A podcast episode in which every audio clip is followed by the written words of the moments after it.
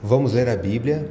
Hoje meus comentários são sobre o capítulo 4 do segundo livro de Crônicas. Sou o professor Décio Henrique Franco. Este podcast segue o projeto Reavivados por Sua Palavra, da leitura diária de um capítulo da Bíblia. Aqui no capítulo 4 está a continuação dos itens construídos a mando de Salomão para compor o templo, que incluem os últimos utensílios para a inauguração dele. Destaco como exemplo os versos 19 e 20 do capítulo 4 de 2 Crônicas, creio na Bíblia Nova Almeida atualizada.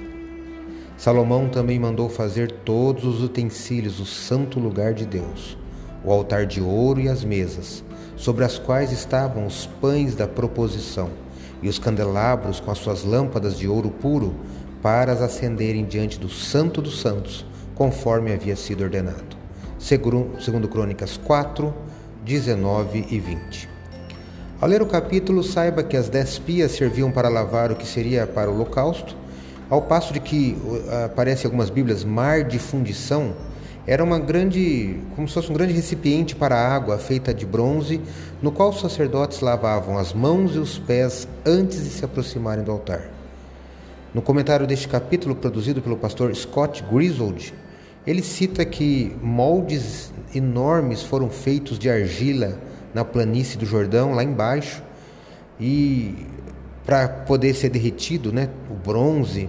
E a Bíblia diz que a quantidade de bronze derretido e moldado foi tão grande que eles até perderam a noção do peso total.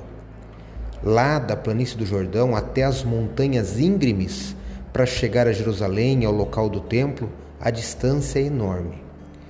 Com suor, dores musculares e perseverança, lentamente os produtos acabados são reunidos. Há um grandioso altar de bronze para sacrifícios, dez pias para lavar, dez castiçais para brilhar continuamente, dez mesas sólidas para os pães da proposição e uma centena de bacias de ouro. Além de tudo isso, há panelas, pás, garfos, aparadores, incensários e flores ornamentais. Salomão queria oferecer a Deus apenas o melhor. E quanto a nós, nós não precisamos construir um templo glorioso como local de culto, mas temos de preparar os nossos corações para adoração. Como você se prepara? O pai de Salomão, Davi, deixou isto claro. Salmos 24, 3 a 4 está assim: ó. Quem poderá subir o monte do Senhor? Quem poderá entrar no seu santo lugar? aquele que tem as mãos limpas e o coração puro, que não recorre aos ídolos nem jura por deuses falsos. Talvez eu e você devamos nos preparar para o nosso próximo culto de adoração, buscando a Deus hoje, para que Ele nos dê um novo coração. Pense nisso. Leia hoje 2 Crônicas, capítulo 4. Esse foi mais um episódio diário desse projeto de leitura da Bíblia apresentado por mim, Décio Henrique Franco. Tenha um ótimo dia.